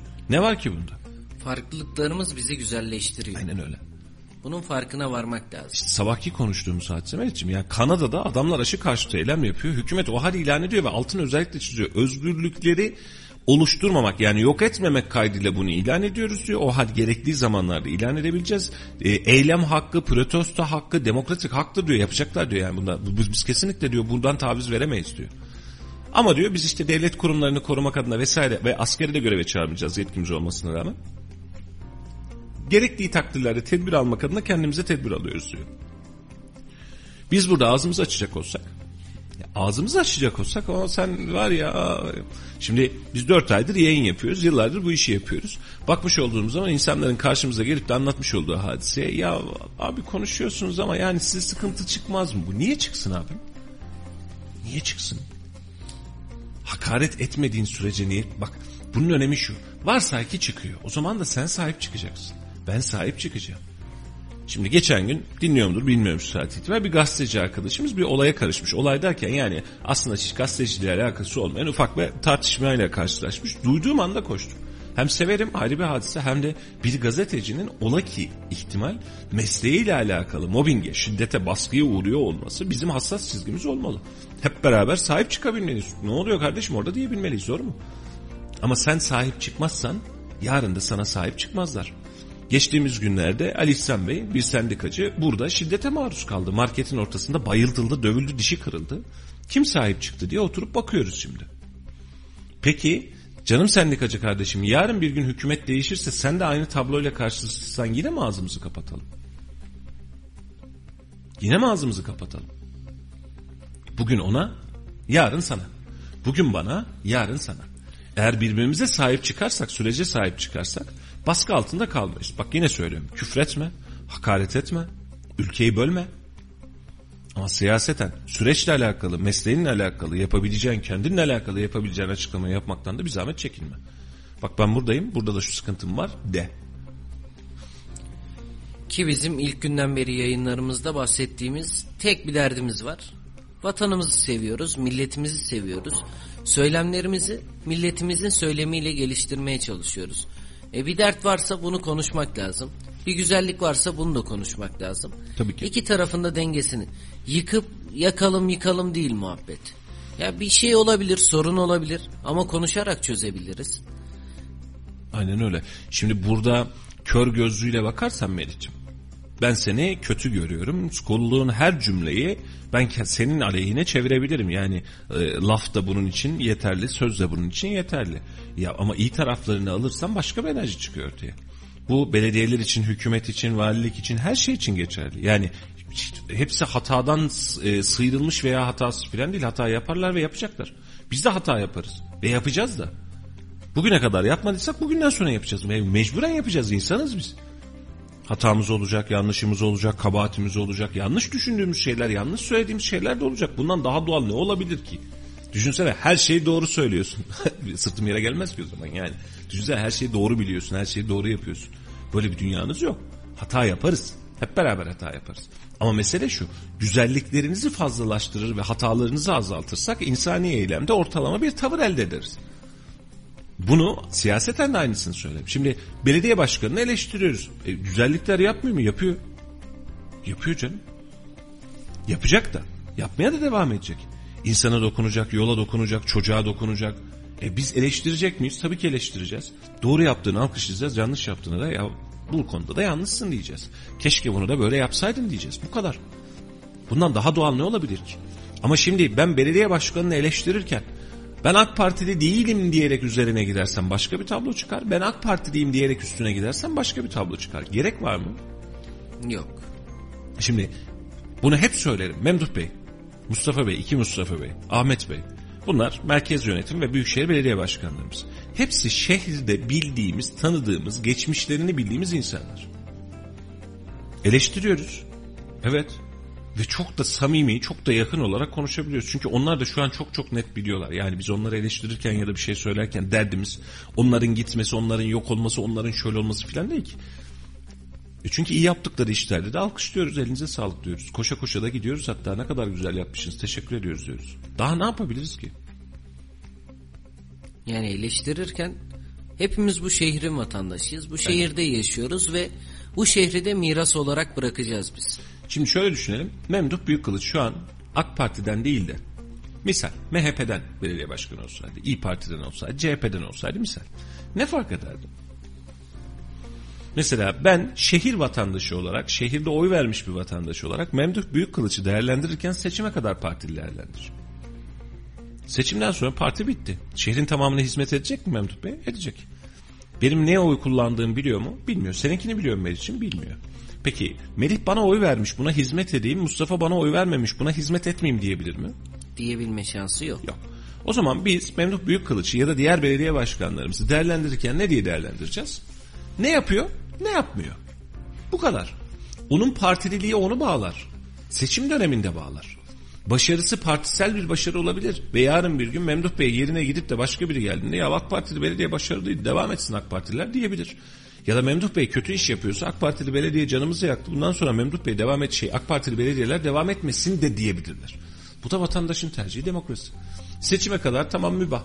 Tartışırsın, atışırsın, konuşursun, anlatırsın bitti. Seçimden sonra benim şehrimin belediye başkanı. Benim başımın tacı. Cumhurbaşkanı herkese aynısını söylüyoruz. Sev sevme yüzde elli bir almış mı? Almış. Senin, benim, hepimizin cumhurbaşkanı. Nokta. Sen o senin cumhurbaşkanınmış gibi davranacaksın. Cumhurbaşkanın da tüm tabası yani tüm halkı tabağı derken o, o birazcık daha şey gibi algılanır öyle demeyelim. Tüm halkı kendi halkı olarak görecek ve böyle hizmet edecek. Ve derdimiz tek istediğimiz şey hizmet almak. Şehirde belediye başkanından hizmet almak, ülkede, ekonomide, maliyede, sağlıkta, politikada, her yerde de devletten hizmet almak. Var mı ötesinde istediğimiz bir şey? Asli olan biziz. Vekil olan onlar. Asıl kim? Asıl burada. Vekil kim? Aha, onlar orada. Biz hepimiz meclise gidemeyeceğimiz için üçümüz bir araya geliyoruz. Diyoruz ki ya Meri sen git de bizim yerimize bize anlat abiciğim. Bizim derdimizi biliyorsun. İçimizden birisin ya. Git de anlat derdim bu kadar. Bu şehri biliyorsun, ofisi biliyorsun, radyoyu biliyorsun, her şeyi biliyorsun. Git ona göre derdini anlat diyorsun. Yapmış olduğumuz kendi sözcüğümüzü seçmek aslında hepsi bu kadar. Ama bizdeki siyaset anlayışı, demokrasi anlayışında vekil bizim sahibimizmiş gibi görüyoruz.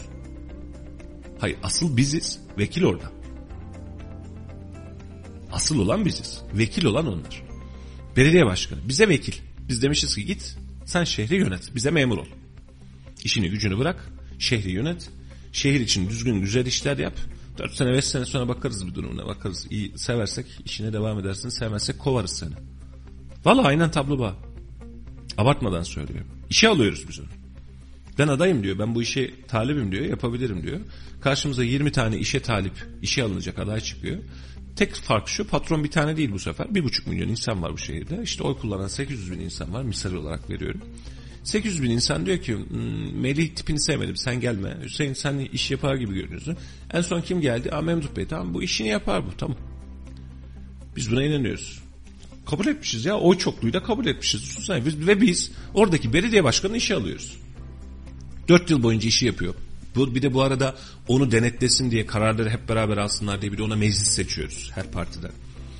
Bir de meclis oluşturuyoruz o çokluğumuza göre. Gidiyor yerine oturuyor. Göreve başlıyor. Dört yıl geçiyor. Sözleşme süresi dört yıl. Dört yıldan önce almak mı almak yok. Otur otur dünyada. Bak ne kadar güzel sizde.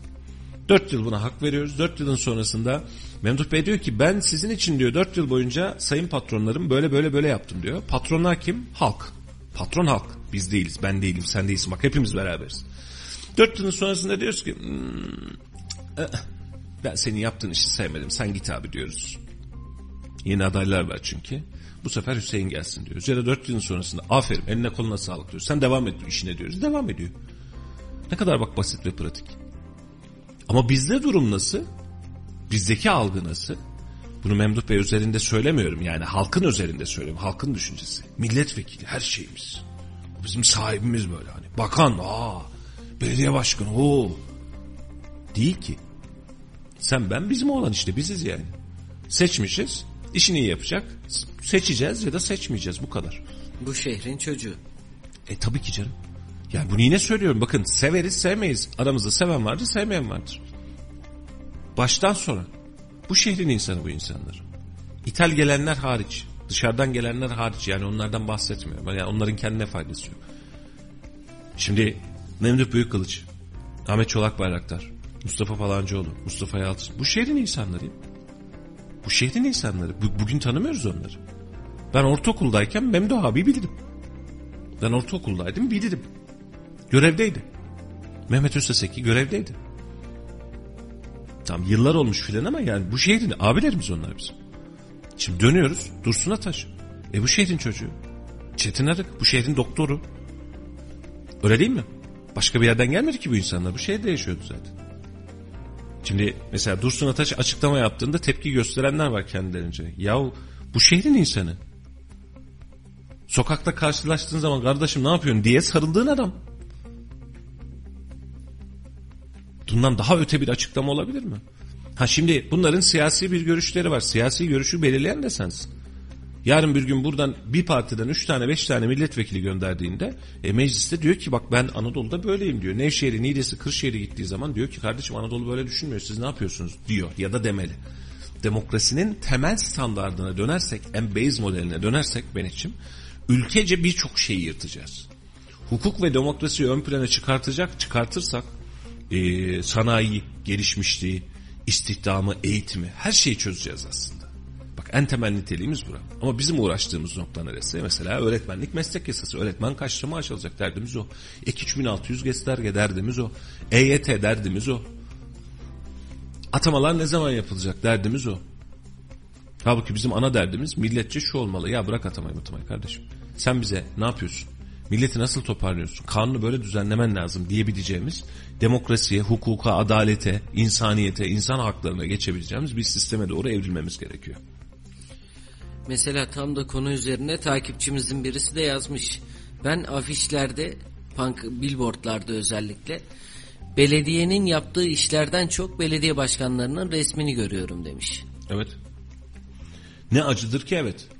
Mesela aşınızı olun diye Memduh Başkan afiş çıkartıyor. Aşınızı olun. Aşınızı olun yani. Memduh Bey. Türk Havak üretiliyor Memduh Bey. Ya ne alakası var?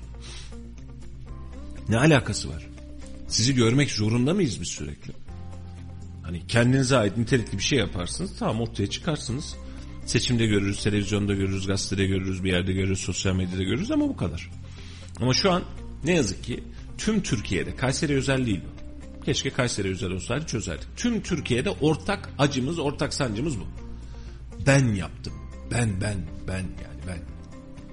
Halbuki ben seni görmek istemiyorum. Ben senin hizmetini görmek istiyorum. Hizmetin senin yansıman. Yaptığın iş senin yansıman. Ben karlı yolda mı gidiyorum, karsız yolda mı gidiyorum? Tuzlanmış mı, tuzlanmamış mı? Bu senin yansıman. Var mı daha ötesi? Haklı bir eleştiri bence. Çok haklı. Çok haklı. Dahasını söyleyeyim. Reklam alanlarının örnek olarak veriyorum. Yüzde otuzunu yüzde kırkını kendi reklamlarıyla dolduruyorlar ya. Bence kanun çıkartılmalı. Belediye başkanı bizzat kendi bütçesinden halletmeli. Ne kadar reklam alanı kullanılmış? Atıyorum 100 tane billboard kullanılmış.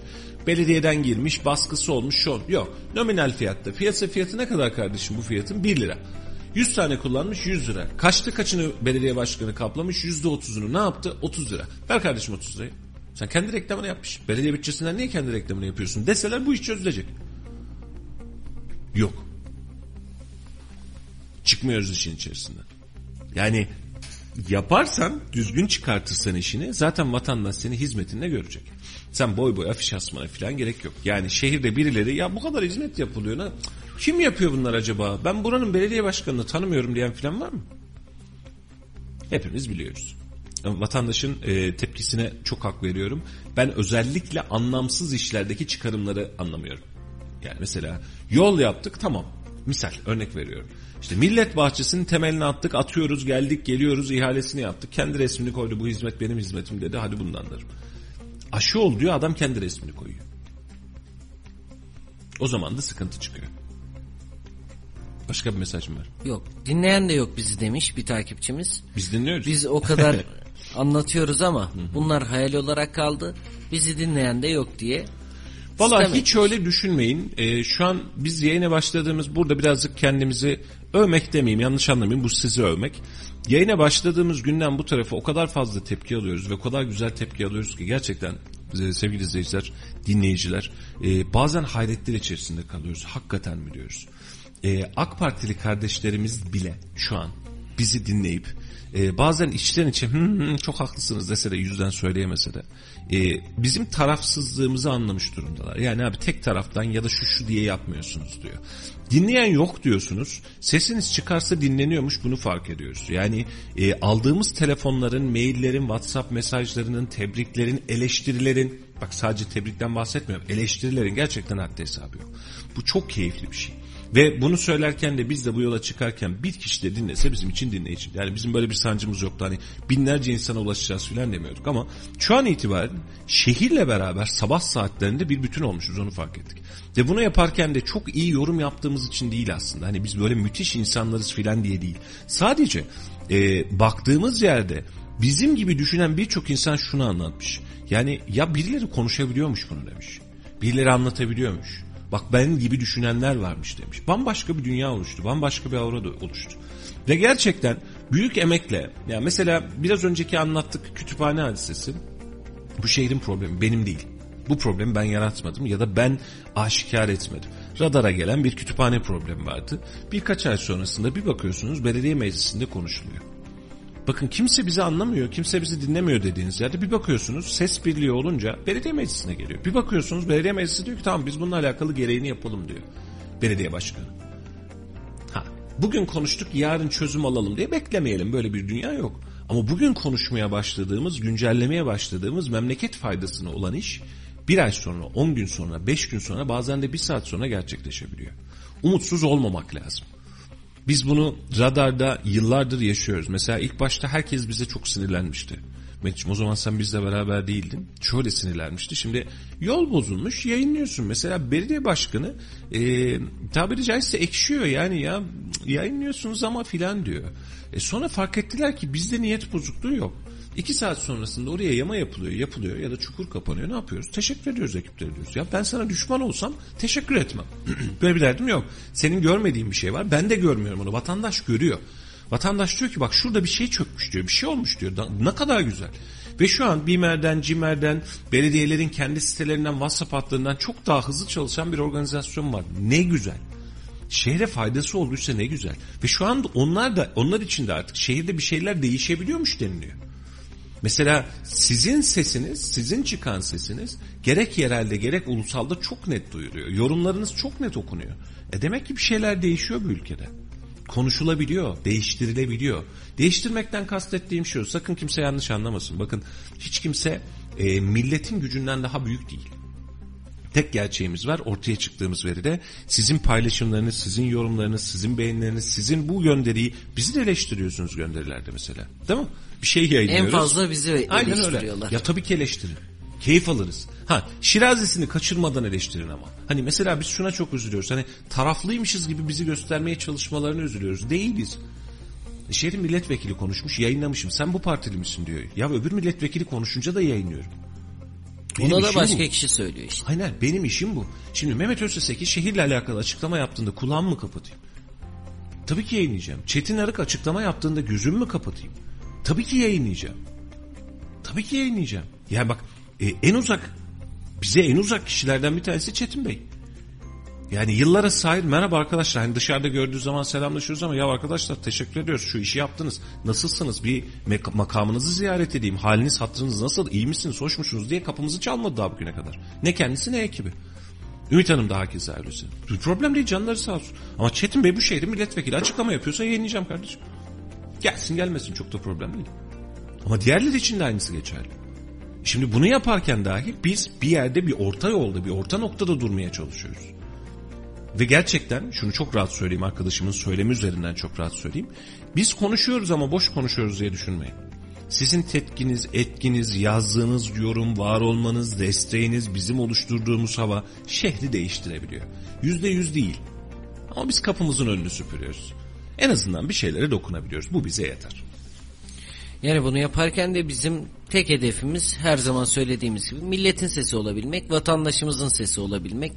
O yüzden bir burada bir başarı varsa, bir duruş varsa bu bizim değil. Tamamen bu şehirde yaşayan hemşerilerimizin gücü ve onların da bize verdiği destek aslında. Gelen mesajlarla her türlü söylemi sizin söylediklerinize aktarmaya çalışıyoruz. Hepinizin ağzınıza, yüreğinize sağlık. Yavaştan Laf Sokak'ta dönelim istiyorum. Evet. Laf Sokak'ta'ya çıktı arkadaşlarımız ve vatandaşlara gündemle ilgili sorularını da sormuş oldular. Laf Sokak'ta'yı dinleyelim. Çok kısa bir Laf Sokak'ta arasından sonra yeniden buradayız. öyle bir bataktayız ki artık bu bataktan kurtuluş sadece bence üretimli olur. E gidiyorsun her hafta fiyat değişik çok di- fiyatlarla karşılaşıyorum. Şok oluyorum yani. Buradaki fişlerde daha hala yüzde sekiz yazıyor. Bunların bir an önce düşürmesi gerekiyor. Cumhurbaşkanı Recep Tayyip Erdoğan temel gıda ihtiyaçlarında %7'lik bir indirime gidileceğini açıkladı. Biz de Laf Sokak'ta ekip olarak Kayseri halkına yapılan indirim fahiş fiyatlarının önüne geçer mi diye sorduk. Bakalım ne cevaplar aldık. Biraz zor. Çünkü düşecek olan şimdiye kadar çoktan düşerdi. Zaten şu an halk sıkıntıda. Yani market fiyatları başını almış gidiyor. Yani bunu bir an önce el koyması lazım. Bugün e, devletin en üst kademesi Cumhurbaşkanı. Bir karar alsa fiyatlar şu dese sabah hepsi uygulamaya geçer. Yani bunun daha neyini bekliyorlar ki yani neyini tartışıyorlar. Buna halk şu anda perişan. Buyur. Yani adam dışarıda 10 liraya bulamıyor. Ekmek parasını alamıyor. Kent e, ekmekte kuyruklar var. Vatandaş bir kuru ekmeği alamıyor yani. Bugün marketi KDV'yi de indirse yarın marketçi yine farklı koyacak. Değişen bir şey olmuyor yani. Şu anda millet çok zor durumda. Ben şu an Migros'tan geliyorum. Hiçbir şeyde indirim görmedim. Sadece tavukta bir kampanya vardı. Bir de soğan 125 deniliyordu. Başka bir şey göremedim. Diğerleri e, çok yüksek fiyatlar tabii ki. Fiyatları yüksek buluyorsunuz. Evet yüksek daha mümkün değil bunlarla halkın evini geçindireceğini zannetmiyorum. KDV indirimi fahiş fiyatın önüne geçmez mi sizce?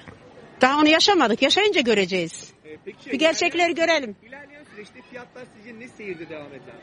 İlerleyen süreçte. Vallahi bilemeyeceğim. artışı devam eder mi? Ortamı tam bilemiyorum. Ortam neyi gösterecek? E, Kesin bir cevap veremeyeceğim burada. Bilmiyorum, zannetmiyorum yani. Düşeceğini bilmiyorum yani. Pek zannetmiyorum fiyatların düşeceğini. Fiyatlar başını aldı gidiyor oğlum. Hiçbir şeye gücümüz yetmiyor. Emekliyim ben. Eşim de emekli ama gerçekten evimiz kiradır. Çok e, zorluk çekiyoruz yani. Ucu ucuna getiremiyoruz. İnan ki çok zor bir şeydir. Yani Allah herkese acısın ne diyeyim yavrum. Peki fiyat artışı sizce devam eder mi ilerleyen dönemlerde? Vallahi durdurmazlarsa devam eder tabii ki. Tabii ki devam eder. Devam eder yani. Öyle tahmin ediyoruz. İnşallah etmez ama öyle tahmin ediyorum ben kendi fikrimce. E, düşürmezlerse tabii ki devam edecek yani.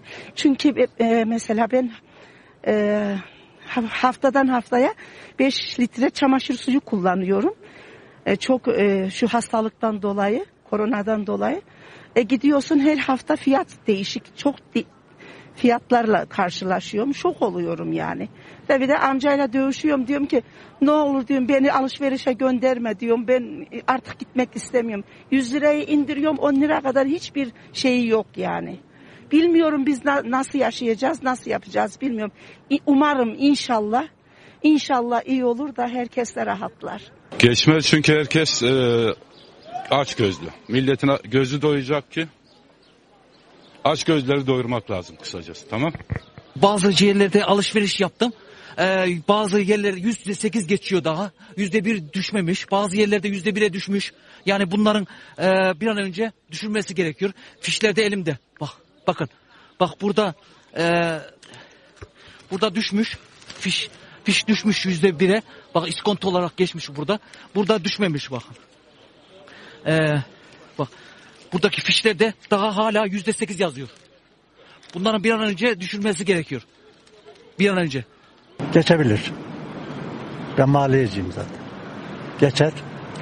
Yani geçer derken e, cezai müeyyideleri uy- iyi uygulanırsa sonuç alınabilir yani. alınabilir. Peki fiyatlarla ilgili neler düşünüyorsunuz? Fiyatlarla ilgili aslında e, şöyle diyeyim. Biz Müslümanız. İslam ülkesiyiz. İslam ülkesi olmamıza rağmen bu yapılanın hepsinin haramdır.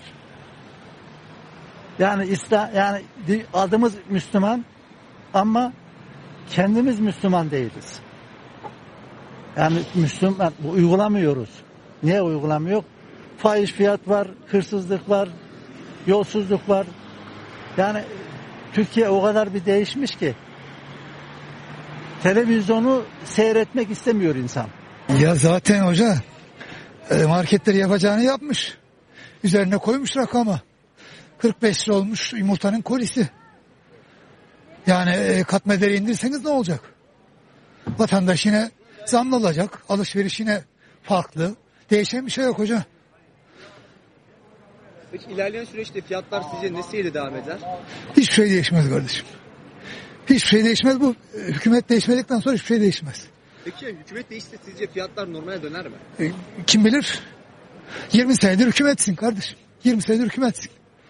Yani yapacağını yaptın, vereceğini verdin. Doğru ya da yanlış. Değişmeli. Türkiye değişiyor, dünya değişiyor, değişsin. Bu fahiş fiyatın önüne geçmez. Bu tamamen suni bir indirim. Yani bunun vatandaşa çok fazla yansıyacak bir tarafı yok. %8'lik bir malzemenin %1'e indirilmesi demek 100 lirada 7 lira yapar. 100 lirada 7 lirada hiçbir şey demek değildir. Bu tamamen alanla satanla alakalıdır. Bu vergi indirimi vergi mükelleflerine yarar. Yani devlet ödeyecekleri vergiyi sadece bunun önüne geçer. Zaten bugün adamın yaptığı indirim ya da zam örnek veriyorum bir firma ismi söyleyerek konuşayım. Bir maaşe doğru mu? Bu adamların 10 binden fazla şubeleri var. Her mağazalarındaki bir ürüne bir 1 lira artış yapsalar bu adamlar zaten bu fiyatları vatandaştan gene çıkartıyorlar. Denetim var mı? Denetim yok. Zabıtaları gönder markette fiyat denetlesinler. Stok kontrolü yapsınlar. Ya kardeşim sen vergiyi denetlemiyorsun. Bu adamın aldığını sattığını üzerinden yüzde kaç kar ettiğini denetlemiyorsun. Adam 1 liralık malzemeyi alıyor 20 liraya satıyor ve bu da hoşuna gidiyor. Niye? Kar ediyor. Bunun da birçoğunu zaten faturası işlemle yapıyor. Sen bunu denetlemedikten sonra bunun önüne bir engel koymadıktan sonra hiçbir şey, hiçbir şey elde edemez. Bence bir sonuç alacaklarını düşünmüyorum ama Allah hepimizin yardımcısı olsun. Yani gün doğmadan neler doğar. Ha, hükümet değişse değişse de bir şey ifade etmez yani. Öyle bir bataktayız ki artık bu bataktan kurtuluş sadece bence üretimli olur. Radyo Radar yol açık devam ediyor. Efendim yeniden hoş geldiniz. Radyo Radar'da yol açık devam ediyor dedik ama artık yavaş yavaş da sona geliyoruz. Günü gündemi, ekonomiyi ve Türkiye'yi, Kayseri'yi değerlendirmeye çalıştık. E, eşlik ettiğiniz için bizlerle beraber bu saate geldiğiniz için teşekkür ediyoruz. Günün son rakamlarını Melih'ciğim istersen bir geçelim. Aradan çıkmış olsun.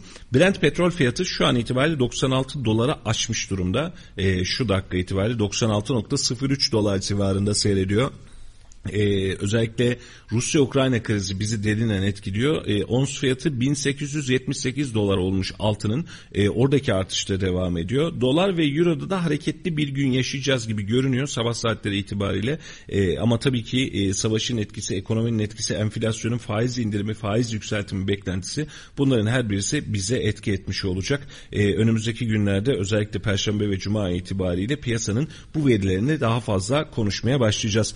Radyo Radar Radar'dasınız. Bizi Instagram'dan takip edin efendim. Radyo Radar 918 Instagram adresimiz. Tekrar ediyorum. Radyo Radar 918. Artık önümüzdeki hafta itibariyle Kayseri Radar'dan yayın yapmayacağız. Radyo Radar'dan yayın yapmaya devam edeceğiz. Çok önemli canlı yayınlarımıza yeniden Kayseri Radar'a döneceğiz. Bunun için özellikle bizi Instagram üzerinden dinleyen dinleyicilerimize seslenmek isteriz. Önümüzdeki hafta itibariyle bizi Radyo Radar'dan canlı yayında seyredeceksiniz, dinleyeceksiniz. Kayseri Radar'daki canlı yayınlarımızı zaten başlangıç ve tanıtım amaçlıydı. Buradan bir adım daha geri atmış olacağız olacağız, adım atmış olacağız. Bizi Radyo Radar 918 hesabından da takip etmeyi ihmal etmeyin ki canlı yayınlarımıza karasal yayından ulaşamıyorsanız en azından oradan size ulaşmış olalım isteriz. Meriç'im son cümleleri alalım kapatalım istersen.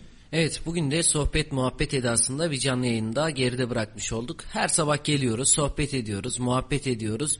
Burada günü gündemi değerlendirmiş oluyoruz. Mesajlarınızla bize destek verdiğiniz için hepinize ayrı ayrı teşekkür ederiz. Sizin de söylediğiniz gibi bizi sosyal medya hesaplarımızda hem Instagram'da hem de Twitter'da Radyo Radar 918 hesaplarımızdan takip ederseniz çok mutlu oluruz. Canlı yayınlarımızı da oradan vermeye başlayacağız Allah nasip ederse. Çok teşekkür ederim. Bugün de yayını geride bıraktık. Önümüzdeki günlerde hafta içi her gün görüşmek dileğiyle. Hoş kalın, hoşça kalın. Efendim yarın yine aynı saatlerde burada olacağız. Yolunuza arkadaşlık edeceğiz. Yol açık mı bunları anlatacağız size. Yarın yine aynı saatte görüşmek üzere. Kendinize iyi bakın, hoşça kalın. Radyo Radar yol açık sona erdi.